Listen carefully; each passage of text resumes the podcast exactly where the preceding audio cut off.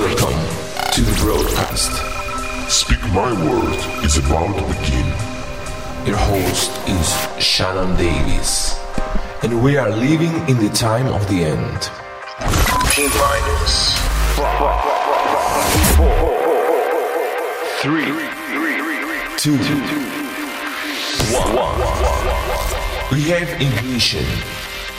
We will be reading tonight from the King James Edition. Jesus told us to preach the gospel, cast out devils, and lay hands on the sick. If you are not obeying him, you better act quick. He is coming back, and we will all give a report. So obey Jesus so you don't come up short. Okay, we're going to pick up in 1 Samuel chapter 21. Then David, then came David to Nob to Abimelech the priest. And Abimelech was afraid at the meeting of David, and said unto him, Why art thou alone, and no man with thee?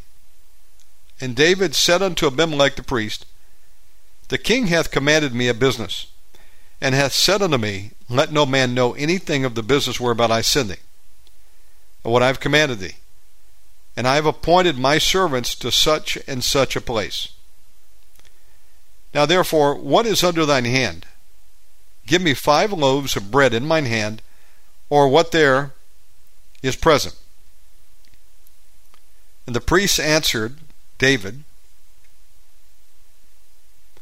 and said, There is no common bread under mine hand, but there is hallowed bread, if the young men have kept themselves at least from women. So, David's hungry. He's asking for some bread. There's not any regular rations there, but there is the the showbread, sanctified for the Lord. use, the priest. And David answered the priest and said to him, Of a truth, women have been kept from us about these three days since I came out, and the vessels of the young men are holy, and the bread is in a manner common. Yea, though it were sanctified this day in the vessel. So the priest gave him hallowed bread, for there was no bread there but the showbread that was taken from before Jehovah, to put hot bread in the day when it was taken away. Now a certain man of the servants of Saul was there that day, detained before Jehovah, and his name was Doeg, an Edomite, the chiefest of the herdsmen that belonged to Saul. And David said unto Abimelech, And is there not here under thine hand spear or sword? For I have neither brought my sword nor my weapons with me, because the king's business required haste. And the priest said, The sword of Goliath the Philistine, whom thou slew in the valley of Elah, behold, it's here, wrapped in a cloth behind the ephod. If thou wilt, take that. Take it, for there is no other save that here. And David said, There is none like that. Give it me. And David arose and fled that day for fear of Saul, and went to Achish, the king of Gath. And the servants of Achish said unto him, Is not this David, the king of the land? Did they not sing one to another of him in dances, saying, Saul hath slain his thousands, and David his ten thousands? And David laid up these words in his heart, and was sore afraid of Achish, the king of Gath. Now, I believe uh, Achish was a Philistine king, if I'm not mistaken. But what David is having to do is he's running for his life. And so he has uh, run over to the land of the king of Gath and is going to try to seek refuge there. But not so fast. If he just walks right in, he might be killed. So, what's he do? Verse 13 says, And he changed his behavior before them and feigned himself mad in their hands. So he played like he was retarded. And scrabbled on the doors of the gate and let his spittle fall down upon his beard. Yes. Now, I'm ashamed to say, but my brother and then I too, at times when we were younger, uh, would do impersonations of retarded people.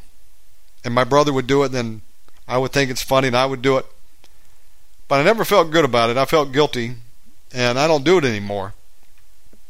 But you know, many people have kind of uh, impersonated retarded people, and um, you know, I could I can kind of imagine what David was doing, and kind of slobber around and and uh,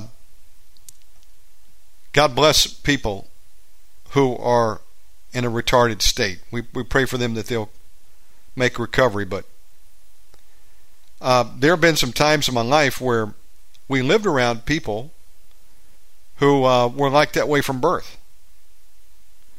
And um, my mom used to have this friend, and she had a daughter. Her name was Musette. I remember her, her daughter's name was so unique, Musette. You ever heard that before? And she was taking care of her brother James.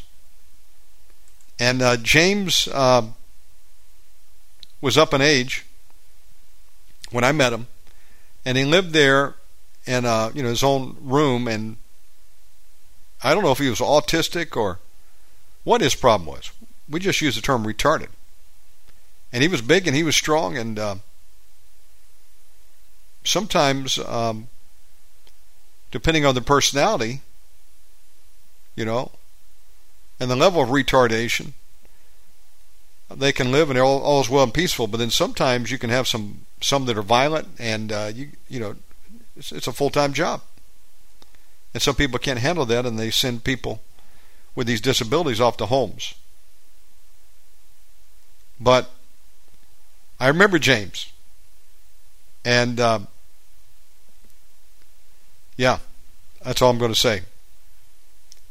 Some things he do is funny, but um, I don't make I don't make fun of people anymore who are retarded because you know it could come on you or I.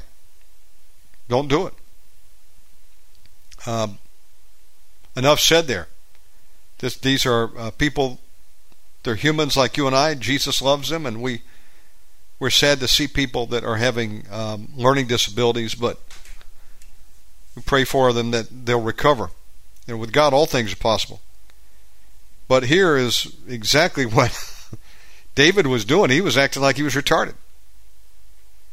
And if you watch the movie King David, you'll see him acting uh, retarded and doing some crazy stuff. And um, he did that so they would think he was mad. You know, and and they wouldn't uh, try to kill him as he was, you know, trying to get up there and get to the king. He might not have made it to the king. One of his uh, guards could have put him to the sword before he even got there. So he changed his behavior before them. He began to act retarded and feigned himself mad in their hands. That's what he did. And he would uh, scrabble on the doors of the gate and um, let his spittle fall down upon his beard there was a funny movie, though, I must admit, with Damon Wayans. And he did what King David basically did. It was called Mo Money. Did y'all ever see that one? Mo Money? And I can't play a clip because I'm on YouTube streaming, but essentially what he did was um, they went into this like 7 Eleven store, and um, none of them had money, and they wanted like uh, some free sandwiches. So while his brother's up there giving 50 instructions on how to make his uh, like subway damon wayans goes over there and he begins to act retarded and he goes and just starts grabbing things and throwing them over his shoulder and the the indian owner of the store he's getting nervous and you know upset and and uh, they end up getting the sandwich for free because uh, the man has to get them out of there really quickly before Damon Wayans just rips up the whole store because he's acting like a retarded man going through there and just shredding the whole place. it's kind of a funny movie, but um, some people act like that. I knew a um, one young man. He would go up and go at the mall and he would hit women on the butt and just slap them, and that's just what he did. He was only about twelve years old. that would be kind of uh, yeah bad situation to be in as mama. Trying to explain your son is going around slapping women in the fanny. Okay. But this is what happened. And it worked. Then said Achish unto his servants, Lo, ye see the man is mad? Wherefore then have ye brought him to me? And uh, so David achieved his goal. He got up there to see the king. Have I need of madmen that ye have brought this fellow to play the madman in my presence? Shall this fellow come into my house? Okay. We're going to continue. David, therefore. Oh, wait a minute. What happened? I'm missing some verses here. Okay, for right now, I'm just I'm I'm puzzled by something here. I thought there was more uh, detail on this particular case. Now, it may be in another book of the Bible. That that may be where there's more detail on this particular case. But okay, let's just keep going. That was 1 Samuel chapter 20. 1 Samuel chapter 21. Then came David to Nob. Well, hang on a minute. I'm sorry. I just read that. 1 Samuel 22. I got off on a tangent. I apologize. 1 Samuel chapter 22. Okay. David therefore departed from there and escaped to the cave Adullam. And when his brethren and all his father's house heard it, they went down there to him.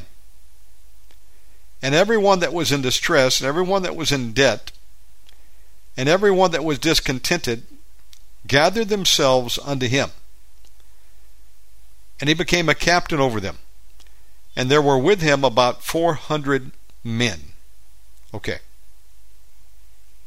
And David went from there to Mizpeh of Moab, and he said unto the king of Moab, Let my father and my mother, I pray thee, come forth and be with you till I know what God will do for me. And he brought them before the king of Moab. And they dwelt with him all the while that David was in the hold. And the prophet Gad said unto David, Abide not in the hold. Depart and get thee to the land of Judah. Then David departed and came into the forest of Hereth. When Saul heard that David was discovered, and the men that were with him, now Saul abode in Gibeah under a tree in Ramah, having his spear in his hand, and all his servants were standing about him. Then Saul said unto his servants that stood about him, Hear now, ye Benjamites, will the son of Jesse give every one of you fields and vineyards, and make you all captains of thousands and captains of hundreds? That all of you have conspired against me? And there is none that showeth me that my son hath made a league with the son of Jesse, and there is none of you that is sorry for me, or showeth unto me that my son hath stirred up my servant against me, to lie in wait, as at this day. You know, nothing but just false accusations by Saul. None of this was true. Then answered Doeg the Edomite, which was set over the servants of Saul, and said, I saw the son of Jesse coming to Nob, to Abimelech the son of Ahitub, and he inquired of Jehovah for him, and gave him victuals, and gave him the sword of Goliath, the Philistine, talking about David. Then the king sent to call Abimelech the priest, the son of Ahitub, and all of his father's house, the priests that were Nob, and they came all of them to the king. Saul said, Here now, thou son of Ahitub. And he answered, Here I am, Lord. Saul said unto him, Why have ye conspired against me, thou and the son of Jesse, and that thou hast given him bread and a sword, and has inquired of God for him, that he should rise up, rise against me to lie in wait, as at this day? Then Abimelech answered the king and said, And who is so faithful among all thy servants as David, which is the king's son in law? He's reminding Saul that David is indeed his son in law. Do we not remember that one of Saul's, we know he had at least two daughters. Michal was given to David in marriage. He was actually promised another one, but Saul gave it to another man, gave her to another man. And then um, Saul thought about it and said, I'll give him the call." And so David was married to her for a while until Saul went in to kill him and seized him right out of the bed. And his wife had to warn him, You better leave, or you'll be dead by tomorrow, because my father's coming for you. And she helped him escape. But he's still married to her, the eyes of God, and he's also still the son in law of King Saul, and King Saul is out here hunting him down like a dog, wants to kill him. And the prophet is reminding him, hey, who has served you better than David? The very man who's your own son in law.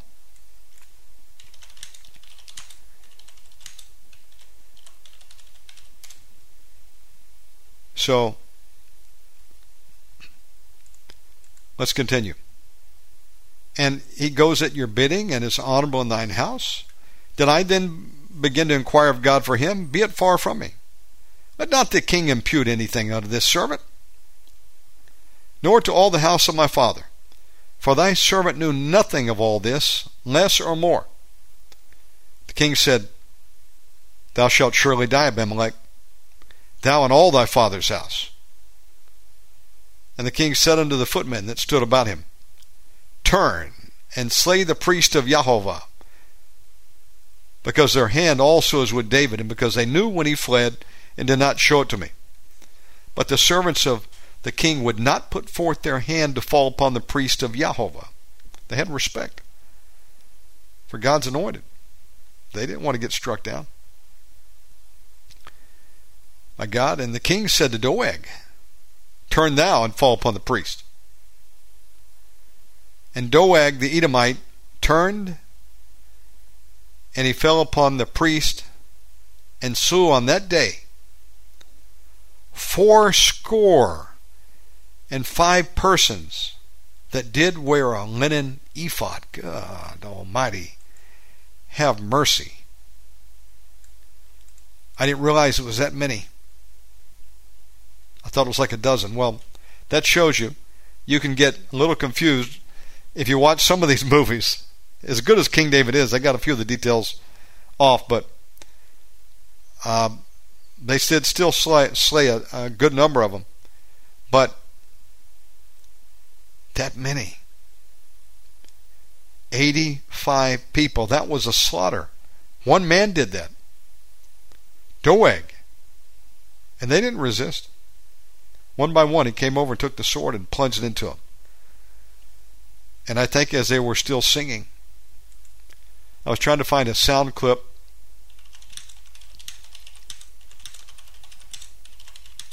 There's some great sound clips here from the movie. And um, I don't have it. But at any rate, we'll keep going.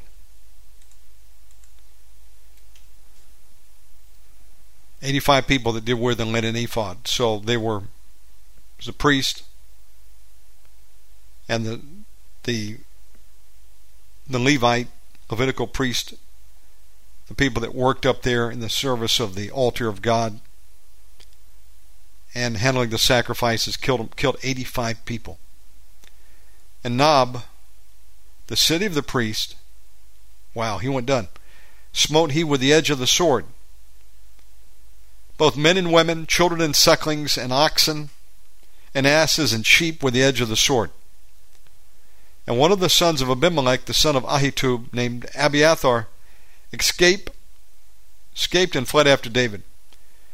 Now, folks, you think David, uh, excuse me, do you think uh, King Saul made it to heaven?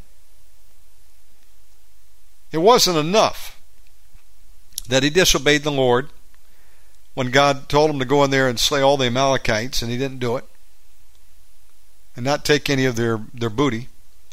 It wasn't enough that he disobeyed the Lord,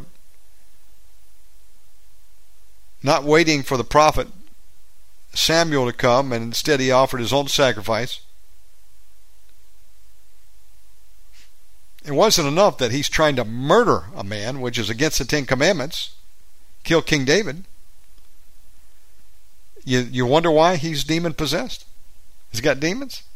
Because the Spirit of God left him. Because of his wickedness. And the demons came to torment him, sent by God to torment. Now, people can have demons, not having ever known the Lord, and they got them through sins of the fathers, through personal sin, contact with the occult. Um,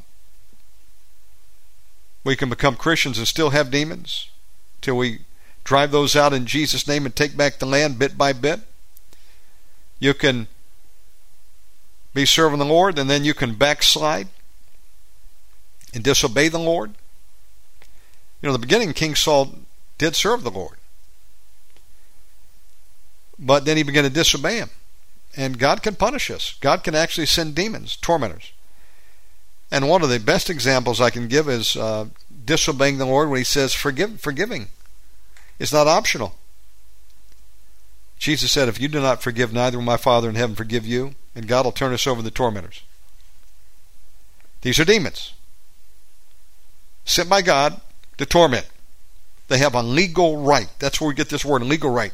They're authorized because of our disobedience and sin and rebellion. Now, rebellion means disobeying is as the sin of witchcraft. God considers witchcraft an abomination. You can be operating witchcraft and never been a witch in a coven by disobeying the Lord, not repenting, hardening your heart, or me doing the same. And I have done that before. Disobeyed the Lord, been in rebellion, disobeyed His commandments, and paid a heavy price. I'll borrow this from Wayne, from my mother, who heard it from the mouth of uh, Waylon Jennings, which she, she knew for a while. Got to meet him. Said, I paid a high price for a lot of low living. Yes, so have I. How about any of you out there? Have you ever paid a high price for a lot of low living? It's better to obey the Lord than to commit the sin and then come back after repent. Obedience is better than sacrifice. Now, when we repent today, we don't have to offer sacrifices they did then. We can come in the name of Jesus Christ, repent, ask the Lord to forgive us, and He will. But let us not forget, it says, bring fruits meet for repentance. Is repenting just giving it mouth service and not meaning from a heart that we're sorry and feeling remorse for our sin? Not enough to admit you did it. We've got to be sorry for it. We've got to realize it was wrong, renounce it, say, I don't want to do that anymore. I won't do that anymore with God's help. Make a turn, repent. Bring food, fruits meet for repentance. King Saul did none, did none of this. He just kept piling on problem after problem. No wonder the man was tormented by demons. And when you and I begin to disobey the Lord, and this goes on and on, and we don't repent, it can happen to us the same way.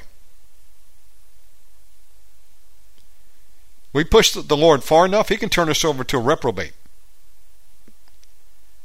It is possible to sear your conscience, conscience, and push the Holy Spirit too too many times, deny Him. He can turn you over. Take a miracle of God to come back at that point. There's been some people that have just seared their conscience and feigned, uh, denied the Holy Spirit one too many times, and God just turned them over, reprobate. They couldn't find forgiveness.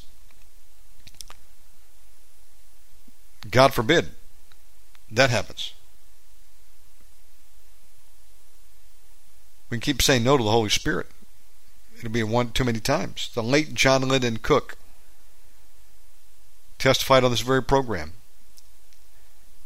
that he would go to church, but he was not living for the Lord. He had not made a commitment, and the altar calls would happen in church, and invitation to come up and give your life to the Lord, surrender and repent. And he, he would just walk out, slip out. One day he heard the audible voice of the Lord said to the effect, John, this is your last opportunity. You will not get another, and if you walk out of here, you will die. Top all that, he had cancer. And he did not make a mistake that night like he made before. And he went up and gave his life. Jesus repented. God healed him, healed him of the cancer. And he lived in nearly late 80s. I got to know him the last year and a half of his life. We did many programs and John Lyndon Cook, Brother John's Gospel Hour. Well, God forbid we go too far. And King Saul still got more sin he's going to commit. I didn't really realize this. How many people he had murdered. 85 of the the temple priests, and Levites. Then he goes to the city of the priests and smote them with the edge of the sword, killed men, women, children, sucklings, oxen, asses, sheep, Killed everything. He did to them what he was supposed to do to the Amalekites, and these people hadn't even sinned. They were innocents. And one of the sons of Abimelech, the son of Ahitub, named Abiathar, escaped and fled after David. He was about the only one that survived. And Abiathar showed David that Saul had slain Jehovah's priest. There was a mighty slaughter. Slew a whole city it's no surprise he'd been turned over to the tormentors, and it's going to take him to his grave. God forbid you and I keep spurning the Holy Spirit and we don't repent. It can wax worse and worse. Don't wait. Today's the day of salvation. Today's the day to fall in the mercy of the Lord Jesus. Remember 1 John 1 9? If we confess our sins, He's faithful and just to forgive us of our sins, cleanse us from all unrighteousness, and come back to the Lord, no matter what horrible things we may have done or participated in. Fall in the mercy of God. Well, it's still available. And as long as you feel some conviction, you haven't went too far. There's not anybody tuning in here that's went too far. I'm worried about those that don't tune into programs like this. the only way back for many who have just departed and went their own way is hopefully somebody will stand in the gap and pray. And there may be nobody praying for them. They're going to be toast. But as long as you got conviction, there's still hope. Holy Spirit's still trying. And the conviction of some just they begin to cry. That's the Holy Spirit. Letting them know it's time to come back to the Lord to repent, for it's too late.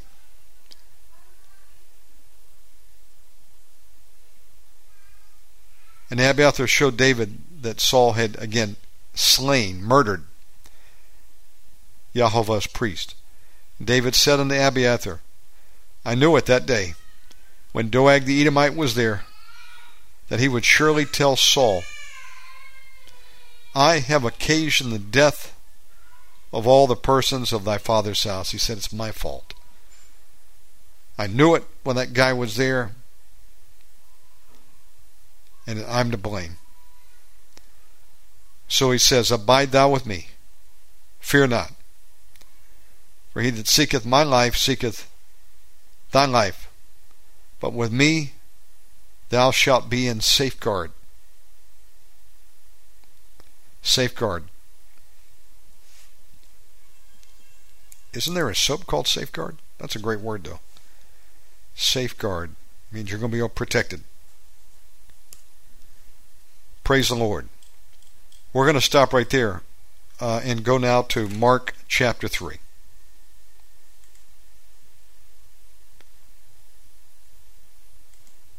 What's wrong with Saul?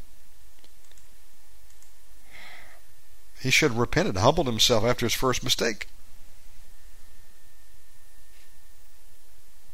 He just keeps going further and further away. Mark chapter 3. And Jesus entered again into the synagogue, and there was a man there which had a withered hand. And they watched him. Watch Jesus. Whether he would heal him on the Sabbath day, that they might accuse him. Now, what's interesting are two things here. This was done on Saturday. The Sabbath day is Friday night sundown to Saturday night sundown. They're having church. It's a synagogue, temple, as they call it.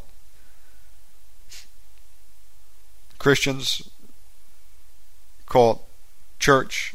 The Jews would call it the synagogue or the temple. And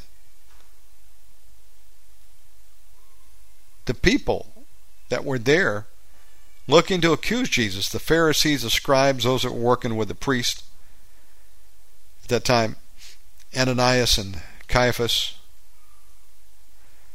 um, they had seen Jesus heal before. Nobody else was healing anybody. They'd never seen anybody else healed like that, like Jesus was doing. What's wrong with these people? They hate him. What's wrong with Saul? They hate right? They hate the righteous. They should have known this a miracle of God and humbled themselves. But they need they what some of these people are just wicked. They're hoping that he heals somebody and does a miracle. Why? So that they might accuse him. And Jesus said unto the man which had the withered hand, Stand forth. Come forward, in other words. And Jesus said unto them, speaking to the people that were looking around at him, wanting to accuse him, Is it lawful to do good on the Sabbath days, or to do evil? To save life, or to kill? But they held their peace. And when Jesus had looked round about on them with anger, being grieved for the hardness of their hearts, he said unto the man, Stretch forth thine hand. And he stretched it out, and his hand was restored whole as the other. That's what restoration is. To be made like new, like the other.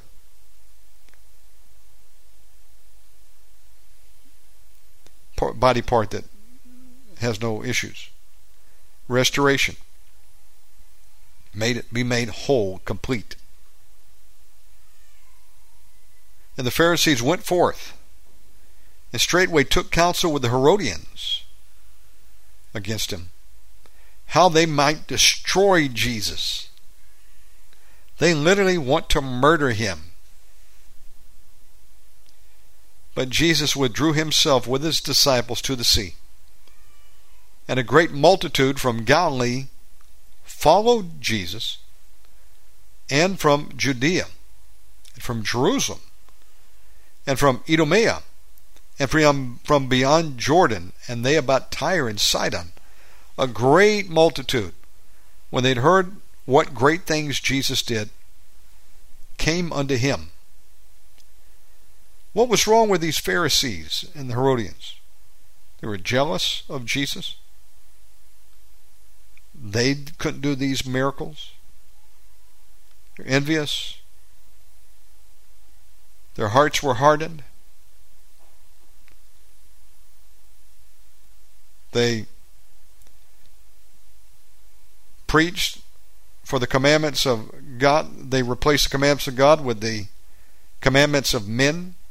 They held to the writings of the sages instead of the literal Torah and the Talmud, uh, the, the Tanakh, excuse me.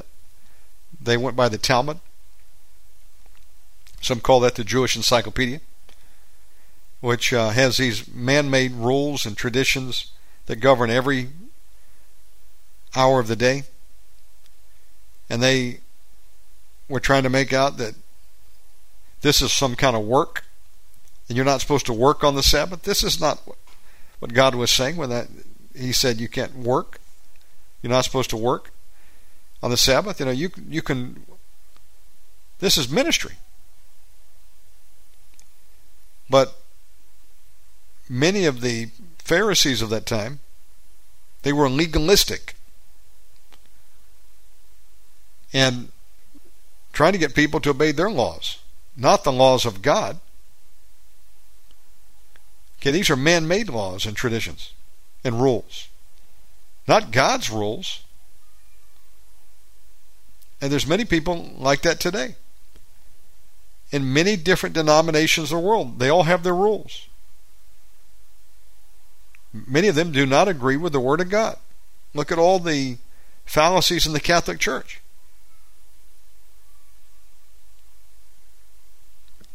Look at um, the Baptists.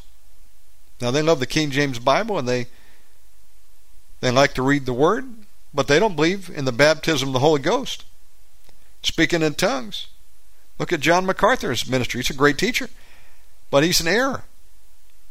He believes the um, healing has gone away. It's not available today. Miracles. He doesn't believe in them other than I, he did believe in deliverance at least back in the 70s because he's given some testimonies about being involved in it but he believes many of the other things have passed away. Assemblies of god for the longest time they said a christian can't have a demon so they didn't do deliverance on christians and people remain demonized. Church of god to some extent also. And then look at where many of these denominations are today I'm, I don't I don't claim any denomination anymore. I used to say I was Church of God because I grew up in it. They're better than most, but all these denominations are jacked up. That's why they're by themselves. Splinter groups. Nobody can agree with the Bible. That's the sad part. We obey the Word of God. That's what I like about Nehemiah Gordon. Now, he needs to know Jesus as a Messiah, but he's like this I don't want that any man made laws and traditions. Just give me the Bible, the Old Testament, the Torah, and the Tanakh. He doesn't want the Talmud, the man made laws and traditions of the sages. Well, I say I'm I'm a whole Bible person. I believe in the full counsel of God. The Old and New Testament, it's one book. Men put titles on it. Men even took the uh, English text that we've got today and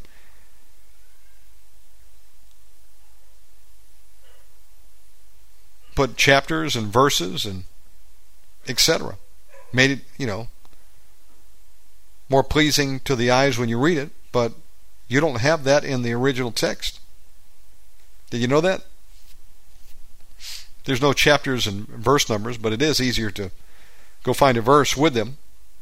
It's not a salvation doctrine, but just saying. Okay. But these Pharisees and the Herodians, they wanted to kill Jesus. A number of them, not to say they were all like that. There were some that were converted and came to Christ, the Messiah, Jesus. But many of them did not want their legal system disrupted. I guess that's the best explanation I can I can give. Jesus was a disruptor to the system. It's not a good analogy, but uh, Bitcoin is also disruptive. It's a disruptive technology to the New World Order and their money system. That's one of the um,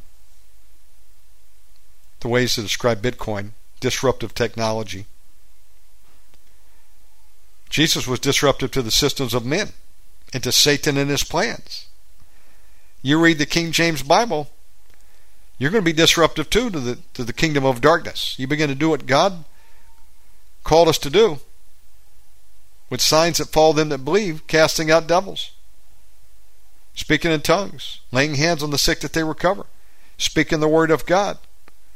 You're going to be disruptive to Satan's system too. You're upsetting the apple cart.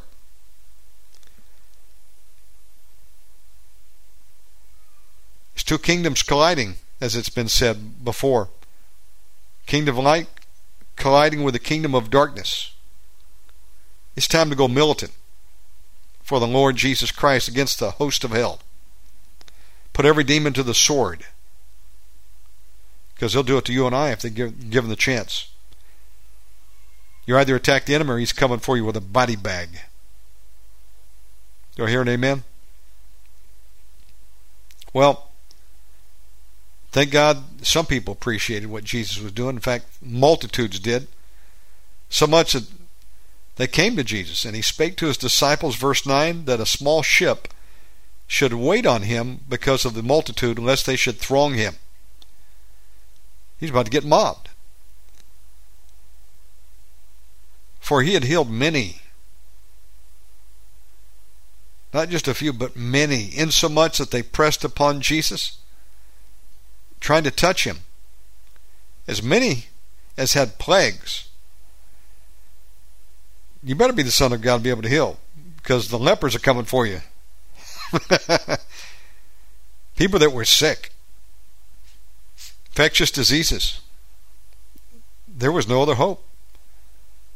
But they had heard of Jesus, the man from Nazareth, who was the Son of God. He is God, and his miracles.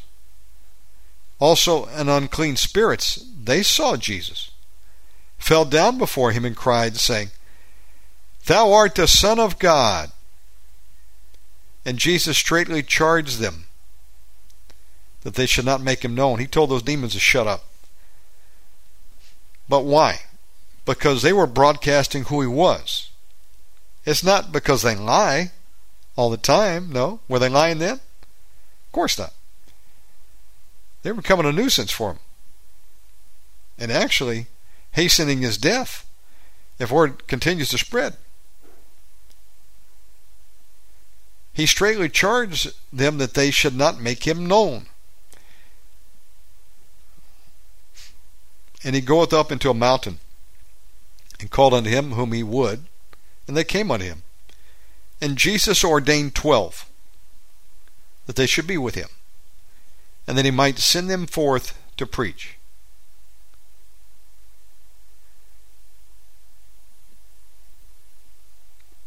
sent forth to preach, ordained. This program that I'm doing tonight is ordained by the Lord. He told me to speak His word, so here we are. When God instructs us to do something, He's giving the command, He's ordaining us to do it. As relates to ministry.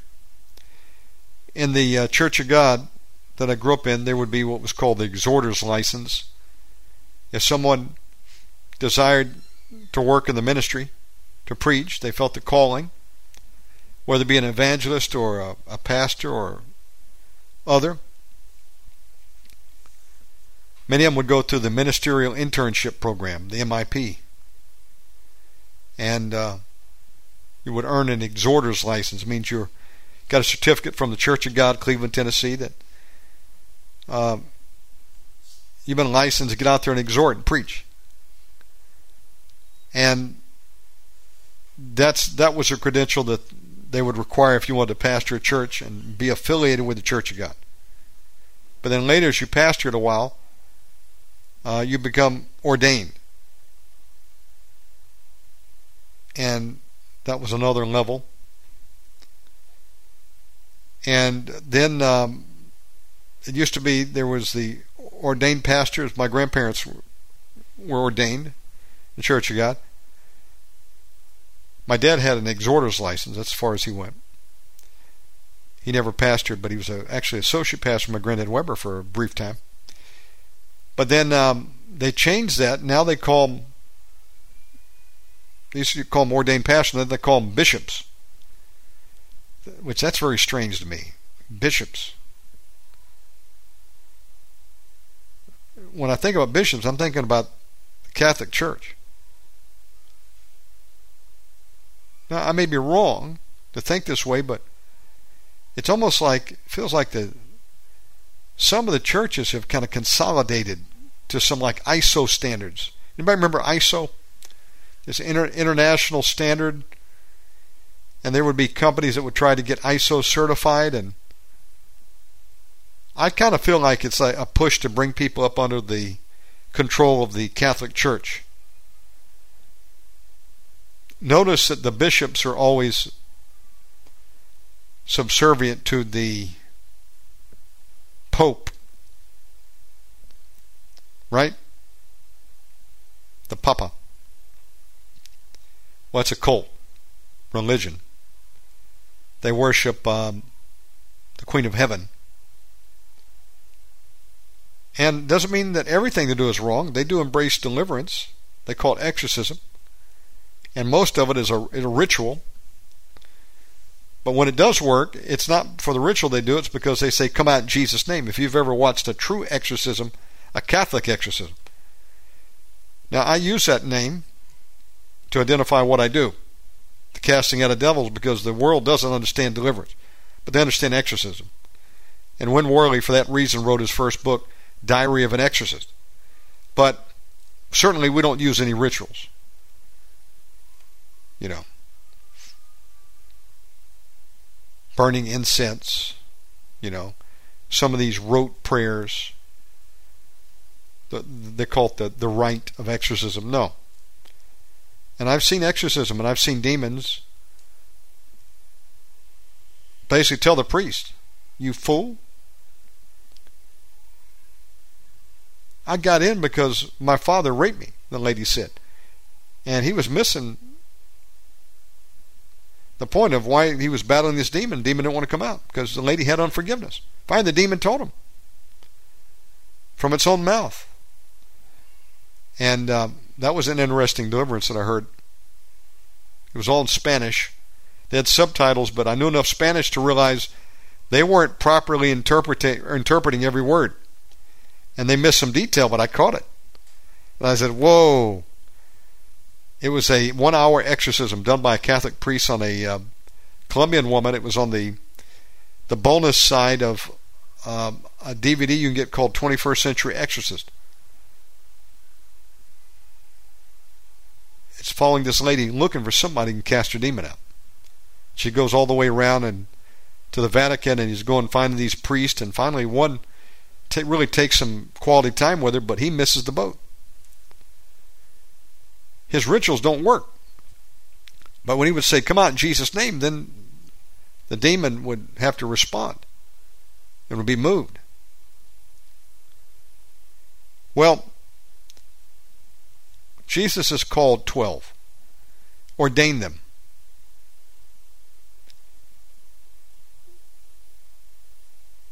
He's tapped them to go forth, to preach, Preach what? Share the gospel, the good news. Call people to repentance. And to have power to heal sicknesses. That'd be cool. And to cast out devils, yes. And Simon, he's surnamed Peter.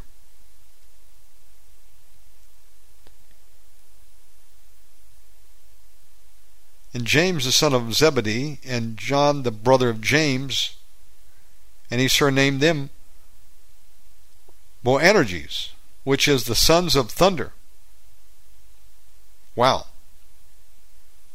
And Andrew and Philip and Bartholomew and Matthew and Thomas. You don't hear much about Bartholomew, do you? Or even Andrew. And James, the son of Alphaeus, and Thaddeus. You remember much about Thaddeus? Didn't really speak much about him. Also, Simon the Canaanite and Judas Iscariot, which also betrayed Jesus. Jesus ordained him. And they went into a house, and the multitude cometh together again.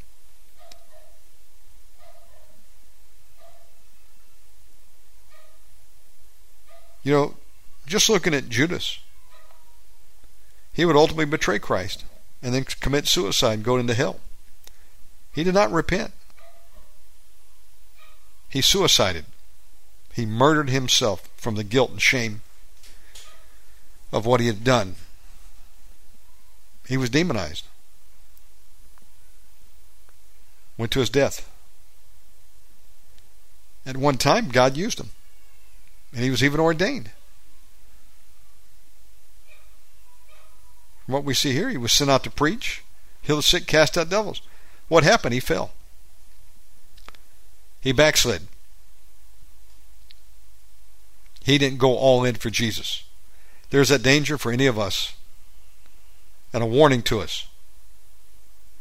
We could play the Judas. We could deny Christ three times like Simon. There's people who've done it. People will do it again.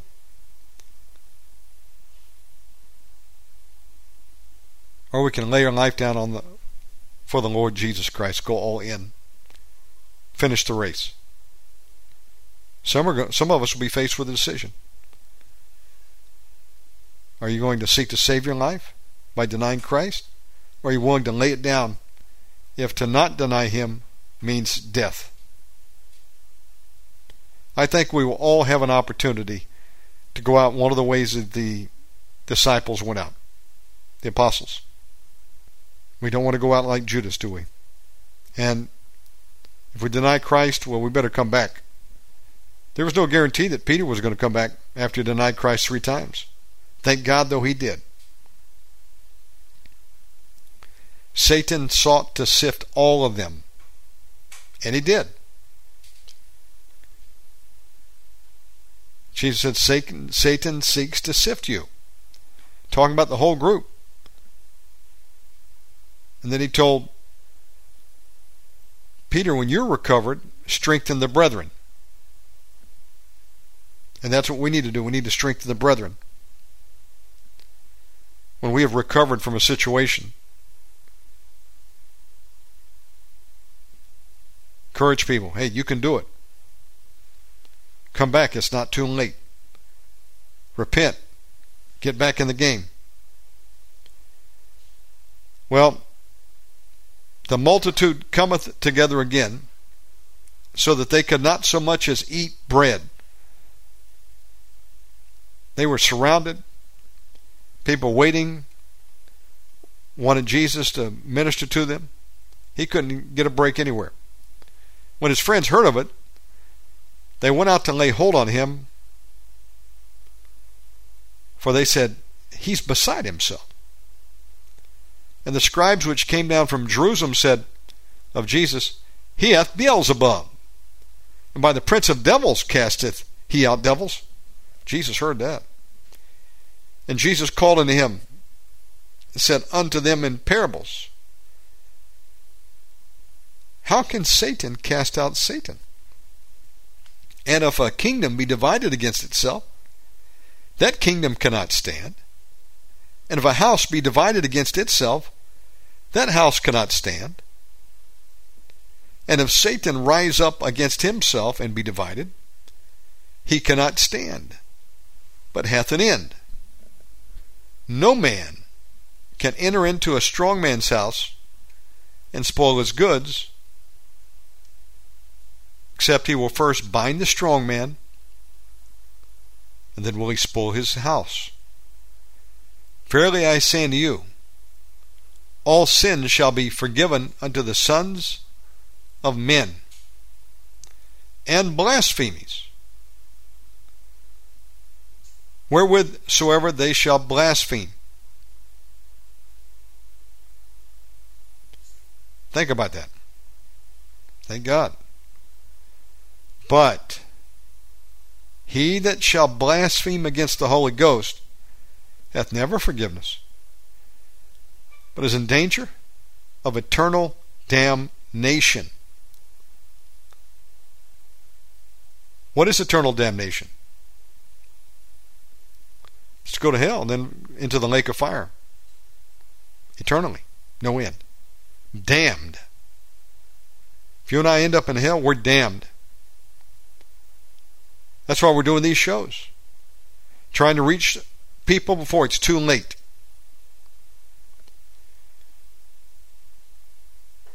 Holy Spirit has tried to reach many of us before it's too late. And praise God, it wasn't too late for me because I'm here tonight, but it could have been I could have died in my sins. How about you? And there's some that have died in their sins. And now they're eternally damned. Grace and mercy is off the table when the spirit leaves the body. That's why we've got to reach as many as we can while we can. And in terms of us as individuals, we have to fall on the mercy and grace of God and repent while we can. Or else we could face death, fall by the second death, which would be thrown into the lake of fire. It's eternal damnation. But again, all sin shall be forgiven unto the sons of men. Does that mean adultery is forgiven? Divorce? Alcoholism? Drunkenness?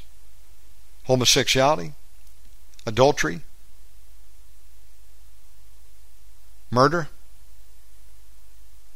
Yes, if we repent. Praise God, there's not any sin that shall not be forgiven men if they repent, fall the mercy of God, while they're alive. But blasphemies against the Holy Ghost have never forgiveness. So don't blaspheme the Holy Spirit. And I've warned people before. In the early days, I haven't seen it much in many years, but there were people that were attacking our ministry and the deliverance that we do.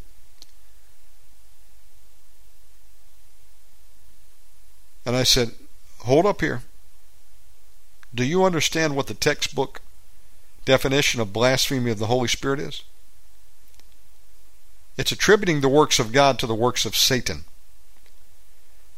Deliverance is a miracle ministry. And if you're attributing a miracle of God to the work of Satan, you're basically saying what they said to Jesus. You're casting out devils by the power of Beelzebub. Mocking it. Let me just say, be very careful if you mock deliverance. Better to get, say nothing. Say, you know, God, I don't understand what's going on here, or this is the way I've seen it done before. Help me. Maybe I don't know what I need to know. But to those that want to attack, you're on dangerous ground. Because when you attribute the works of God to the works of Satan, you can get some trouble real quick. And God forbid you go too far. And God holds you responsible for blasphemy against the Holy Ghost. There's no forgiveness. I don't believe there's anybody here tuning in that has blasphemed the Holy Spirit, but there are people in the world that do that. And they're in danger of eternal damnation. Don't do it. And why?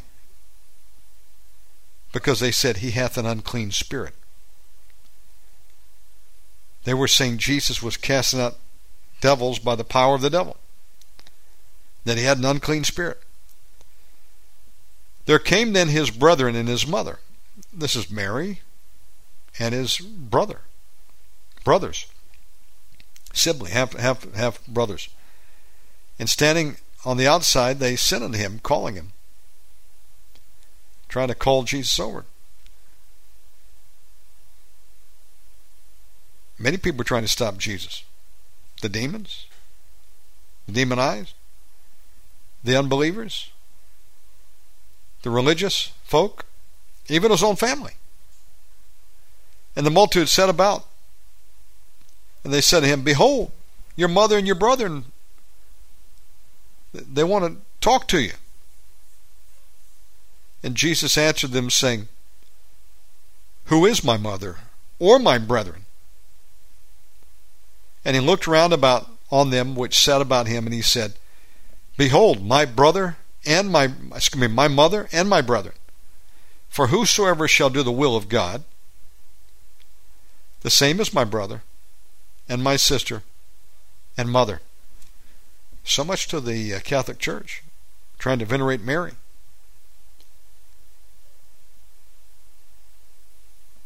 And they esteem her above anything else.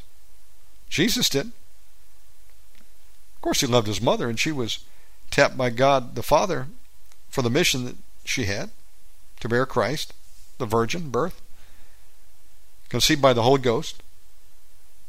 But when push came to shove, he wasn't saying, Oh, let me stop what I'm doing. Let me bow to my mother. She's the queen of heaven. No, this is idolization.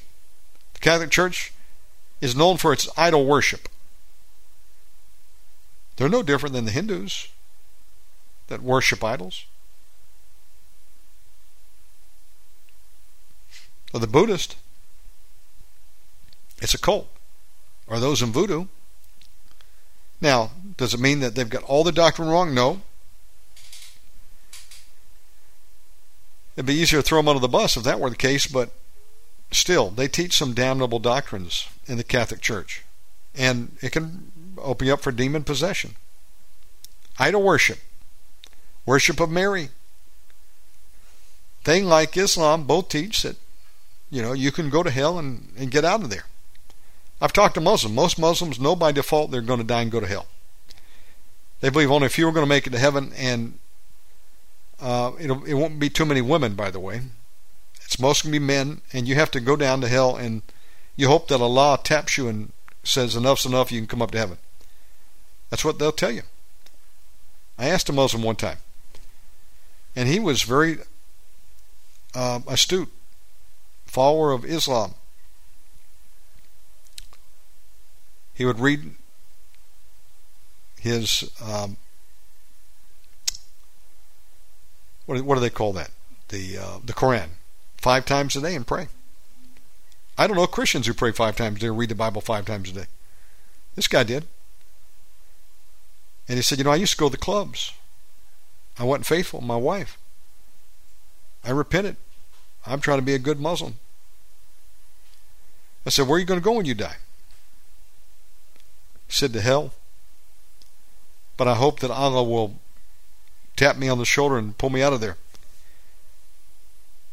Most Catholics also they have a sense of you know there's a wages of sin or, or death, but they believe you know depending on what sin you committed, you'll just go to a purgatory. Everybody's gonna go to purgatory unless you know you just were perfect, and you'll be down there and you'll pay for your your sins, but only be there for a while and then you'll be let out. And you know there are things can be done on your behalf by those that are still alive in your family that can speed up the time that you're there and you get released to go to paradise. Folks, that's sad, isn't it? Listen, if we don't make paradise, we're lost forever. We're damned. It's heaven or hell, folks. That's the only option. There is no in between. There's no purgatory. That's a term that the Catholics use.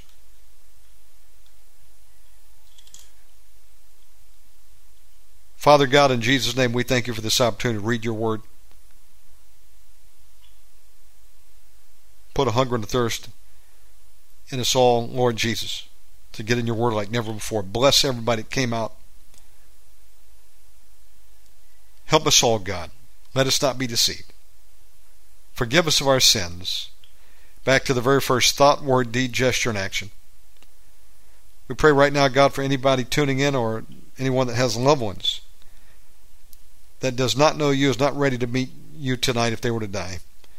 We ask that you pour out your goodness, mercy, and grace on them, loosen to them a spirit of conviction, salvation, in Jesus' name. Draw them to you through the Holy Spirit.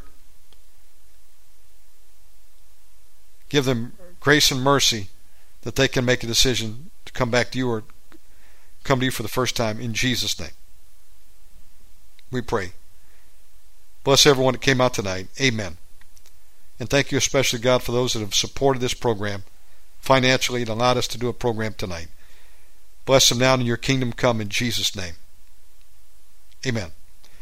Friends, uh, we appreciate you, you, tuning in today. Uh, please share this program with a friend. I'll have these shows today uploaded for you. I'll get you some more reloaded shows. I'm going to do that every day, beginning today, uh, Monday through Friday at least. And um, check out the website. I've added a lot of stuff to it. Give me some feedback. Tell me what you think. Thank you again for supporting the program as you can. Every bit helps. A dollar a month. If that's all you can give, I thank you in advance for that. It'll put some fuel in this machine. We can go forward. Again, God bless you. Apart from the Lord Jesus, we can't do anything. And apart from your help, I won't be able to get very far. So thank you to those that have partnered and kept us alive. I pray God gives you great fruit. And uh, I pray for those that are not able to give but would like to, God, that you would bless them, give them income, a job, a business, a financial breakthrough, that they can abound to every good work, even to include this if it be your will for them to give. In Jesus' name, amen. Folks, and love and appreciate you all out there. Thank you for tuning in. I'm going to close with a song and um, get out of here, and I'll work a little bit more on the website today. So keep checking in a couple times a week. OmegaManRadio.com. I hope you enjoy it.